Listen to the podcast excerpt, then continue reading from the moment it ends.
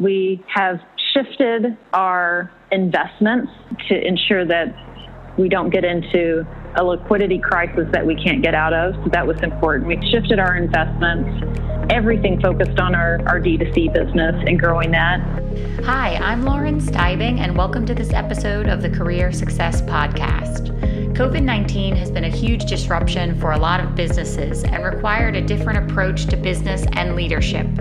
Today, we've invited Shannon Curtin, a veteran within the retail and consumer goods industry, to discuss with us how her and her team have managed through these tough times and why she believes they will be even stronger in the future. Shannon has worked for Fortune 500 companies such as Walmart, Walgreens, Coty, and she's currently the CEO of New World Natural Brands. Thank you for joining me today, Shannon. Thanks for having me, Lauren. Yes, so we're going to take a deep dive into COVID 19 and where we are today. But if you can just give me a bit of background on where you and the company were before COVID 19. Sure. Well, actually, we turned two years old during COVID. So we were and still very much are a startup company. We have five independent companies on paper. However, in reality, we behave as one unit, as one company working cross functionally because there's only 18 of us that manages five companies. And there's still 18 of us that manage five companies. So nimble, agile working was prior to mm-hmm. COVID. And now we've have a very strong flexibility muscle that we've acquired and that we're not going to forget that muscle. I think that's very important going forward is what we've learned during this pandemic, what it means to humans and what it means to business. And how were you working? Were you working virtually with them previously or did you was everyone in the office?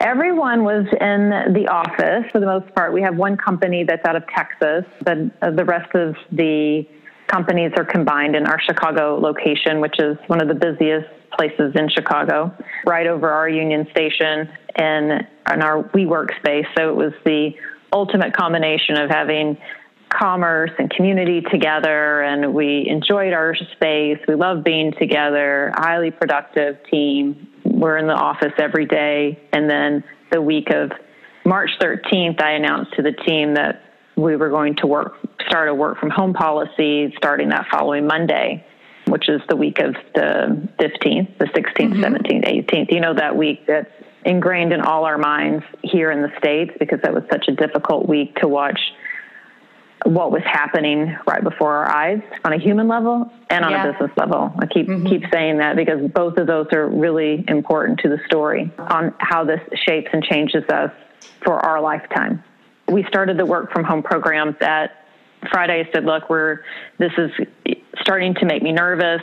Then our governor announced that we were going to do some stay at home and I made that a much more expansive and we're still working from home here in May. And we'll continue to have a very flexible work environment, and our space will change as a result of that come this fall. It's very interesting for me to analyze this as well and having, you know, speaking with large companies, very small companies, mid-sized companies, all different sizes. Why do you think before COVID-19, why wasn't it flexible or what was the motivation behind the office base? Was it just because everyone came from a corporate environment and that's just what was normal or was that ever questioned before? So here, here's something that I learned out of this. I got my team involved in our decision making for our work from home policy going forward. So I sent out a survey to our entire team and said, tell me what you feel comfortable with once the shelter in place has been lifted. And what do you like about being, you know, working together? What makes you most productive? What what do you need from work? How can we make everything as accommodating as possible? Because there's so many unknowns and variables happening right now. I mean, this is new to everyone. It's a new virus, it's a new day, it's a new world that we live in. So I got the survey back from the team, and the top two things were they love to be social with one another, so they go to they went to the office to socialize, yeah, um, and collaborate. So it was great to see that they loved the collaboration part.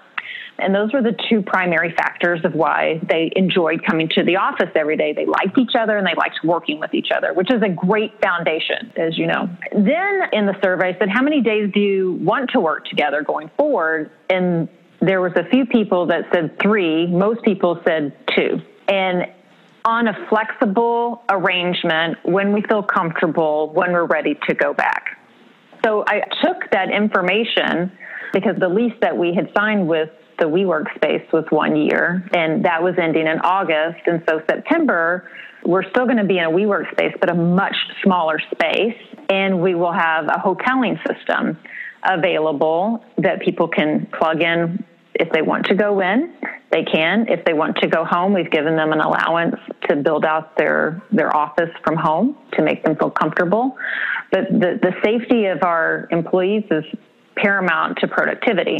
So they were in that decision with us. They helped me make that decision. And so this feels like a real team effort. Prior to that, why wasn't there flexibility? I think it was just a part of our culture of coming together. This culture that we live in is even if you were sick, you came into the office at, at one point in our lives, right? And now that's just not helpful to anyone. It's not helpful to productivity. It's not a safe environment. It shouldn't be celebrated, and we have to be smart. We've learned a lot by having a new virus come to us. If we can increase our productivity and increase our safety, and we increase their ability to choose what's right for them and give them, they have to follow all the guidelines. They want to go into the office, I require them, and I will give it to them to have the face mask and the gloves and, and to be there. And we need to know the time that they're going to be there so we don't have too many people in the office at the same time. We'll have it appropriately spaced out. Uh, but they have the flexibility to work where they feel safe and comfortable. And that, that was really important to them, and that's important to me. And I see that across all really big companies saying, we don't have to work the same way ever again, at least in the next 36 months. And we're going to give people the flexibility to work where they feel safe and most productive. In your case, where you have, let's say, a smaller team, it's not that there are 200 people that are that need to be coordinated. In terms of that collaboration and making sure that that stays, how are you going to coordinate who works when? Is there going to be a type of calendar that they see? Okay, or people just going to email together and say, let's both go that day? From like, let's say, a planning perspective, how do you think that will work out? Yeah, so what we've been doing, we meet together as a group twice a week already during this, and that's been our our drumbeat. So we have a sales meeting every Tuesday that the whole entire organization attends virtually, okay. and then we have a Friday cultural meeting for 30 minutes to 45 minutes every Friday that everyone attends because it's a lot of fun. Okay. so um, in the meantime, the the drumbeat that we established pre-COVID still exists. It just exists in a virtual way. So we had we take everything on a Zoom meeting. We do if it's going to be more than two people, we have Zoom. If we have one-on-ones, we can do FaceTime. Or people just get tired of doing FaceTime and Zoom, and it's just a one-on-one. They can do a telephone call. That's totally and absolutely perfectly fine. And this is what works for us. Now, if we were 10 times the size, say getting up to the 200 people, we would have to think through are we communicating enough where we're not having any breakdowns? That's really important. The beauty of having a small company is that you can identify breakdowns immediately and you can work through those. In bigger mm-hmm. companies, a lot gets lost if you're not doing daily communication on here's our plan, this is what we're doing, this is how we're moving forward in written form, in verbal form, in ways that bring the groups together to communicate a message because right now that is our our one human superpower is the ability to communicate with each other very quickly and that we mm-hmm. have to mm-hmm. amplify it and, and magnify that right now more than ever because there's so many unknowns and the business changes well in march it changed every day but now it changes um, less frequently than it did in march uh, but there's still changes that happen every week to the business those are really important the bigger that you get the more communication and the more frequent the communication is necessary. What do you feel you've really learned? I mean, what are some of the highlights of your learnings during this time? Well, that amplification of my superpowers. My superpower is asking questions. I ask a lot of them and I ask them frequently. I didn't know the answer to what what should we do when the ban is lifted. I didn't want to answer that question by myself. That's where the survey was born and the team just thanked me for getting their insight into this decision so they could be part of the decision with us. And in reaching out, and again, because we have a small team, I have the ability to reach out and ask those questions. How are you doing? What do you need? How is your family? What can we do to help you? Our cultural meetings that we have on Friday are a way for also us to communicate about life, find joy, share sadness, and be there for one another. And that's what's working for us is asking the questions, being there, listening. I was part of an organization that in the past that sometimes listening wasn't the superpower of the organization. And this is where we can all take a fresh start to our leadership journey because we're all starting at the same place this is all new for everyone. No one is in a different position as far as we're all learning our way through this together and listening to one another and helping one another. In our business, we focus on consumer. It's the same. What consumer, what do you need? What do you want? So we listen through our search functions, seeing what, what people are searching for on Amazon, seeing what people are searching for on Google, what questions are being asked right now, and what we can do to solve those problems. That actually gives us a lot of strength as, as an organization. As when we review that, we'll say, okay, this is what people are asking for this week. This is what people are searching for this week. And what can we do to respond to that? Because if they're searching for this, they need help in this. And this is something that we can satisfy and something that we can help them with. And that's been a really positive focus for the team because they can put their attention on taking care of others. That's what our industry is. The beauty industry is deeply caring industry. We're high touch, high service. So we don't know how to give out medicine, but we, we give out our own way of, of taking care of other people. And that's what we do best. So that made the team feel really great is even getting that information in their hands. It felt very empowering to them that they could start crafting stories and writing responses and writing their blogs based off what people are thinking and feeling that we serve. Yeah, what trends do you think will come out of this that will affect your your business directly? For us, we're very fortunate that the natural industry continues to be important to people and clean formulas continue to be important. I think what we were surprised by is that as our country and across the world, the continuous education of hygiene habits and instilling those into consumers at a very early age to practice good behavior. When you go to a new place, wash your hands. When you come home, wash your hands. When you shake another, well, we're not shaking people's hands, but if you were shaking people's hands, make sure that you have hand sanitizer. that is going to be a behavior that we have to keep practicing over and over again. And this is really interesting. So, the most effective way to wash your hands is using bar soap, soap and water, right? So, bar soap's the most effective. Hand washes equally almost as effective as a bar soap. Hand sanitizer is great in a pinch, right? It's not as effective as using soap and water. And so, over the course of the last 15 years, the switch has been into liquid soaps, but now we're starting to see a resurgence of bar soap and getting back into the bar soap business, especially for home use, for hand mm-hmm. use, antibacterial bars, etc. So you'll see more specialty bars coming out. I'm I'm sure of this higher end, more premium bars coming out, as well as more multi-purpose washes that you can have over your home. So you have Every sink is going to have a wash, we hope, and a bar soap and a hand sanitizer in every car.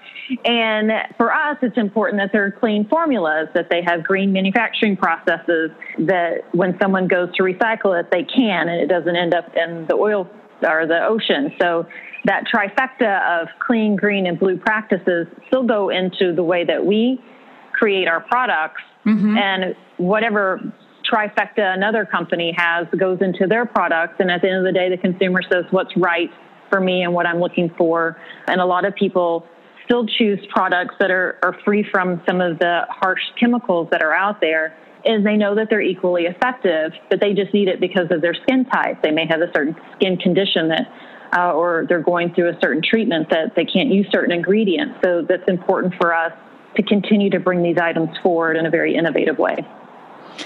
And for your business specifically, uh, why do you think your business will come out of this successfully? That's the very first part is that you have to believe it. And I believe that we can and we'll be better because of it. We have shifted our investments to ensure that we don't get into a liquidity crisis that we can't get out of. So that was important. We shifted our investments, everything focused on our, our D2C business and growing that. The majority of our brands were born on D2C. That really helped from the get go. We were in the process of updating and revamping all our user experiences on our websites and doing some things that we were going to do over time, and we reduced that time very quickly to now. That's important. If we end up in the situation where 80% of our doors close again, we have a very healthy store called our own. Mm-hmm. That's really important, and that's important to any business at this point. It's very wonderful to have distribution in retail stores. You get you get to be there on shelves, be there for consumers, so they can have a higher experience. But if that's taken away again or it's modified, it's our job as the brand owners to ensure that the best user experience and the best brand experience they get is within our own store. So we're focused there and focused on the channels that are open, and that's all our e commerce partners and the doors that are open and making sure that we're working with our partners that, that they get what they need. And the doors that are closed, we're even working harder with the buyers. So they're ready to get a new way of interacting with customers out in the open, figure out how to do this. How do we grow our business again? It's very difficult for retailers to be closed as long as they have been and for them to start creating a safe environment for consumers to come into, knowing that we can't touch anyone the way that we used to, can't have testers like we used to. Mm-hmm. So it's going to be a very transformational, revolutionary period for the beauty industry right now. New wonderful things will happen for the brands that embrace this moment, that are very good at expense control on the things that are not necessary. We don't need to travel right now. We don't need to do things that we incur our own cost on. so we stop that right away. And focusing everything back on consumer makes us think differently about where they are in their journey and how we can we can help them along the way. Well, Shannon, thank you so much for your input and for sharing your experience through these uncertain times the past months. And um, yeah, I hope that our listeners have found this educational and motivational at the same time to know that they're not alone in this. Thank you, Lauren. I appreciate it. I hope you have a great afternoon. Stay safe, stay healthy, uh, and I wish you all the best. Thank you. You too.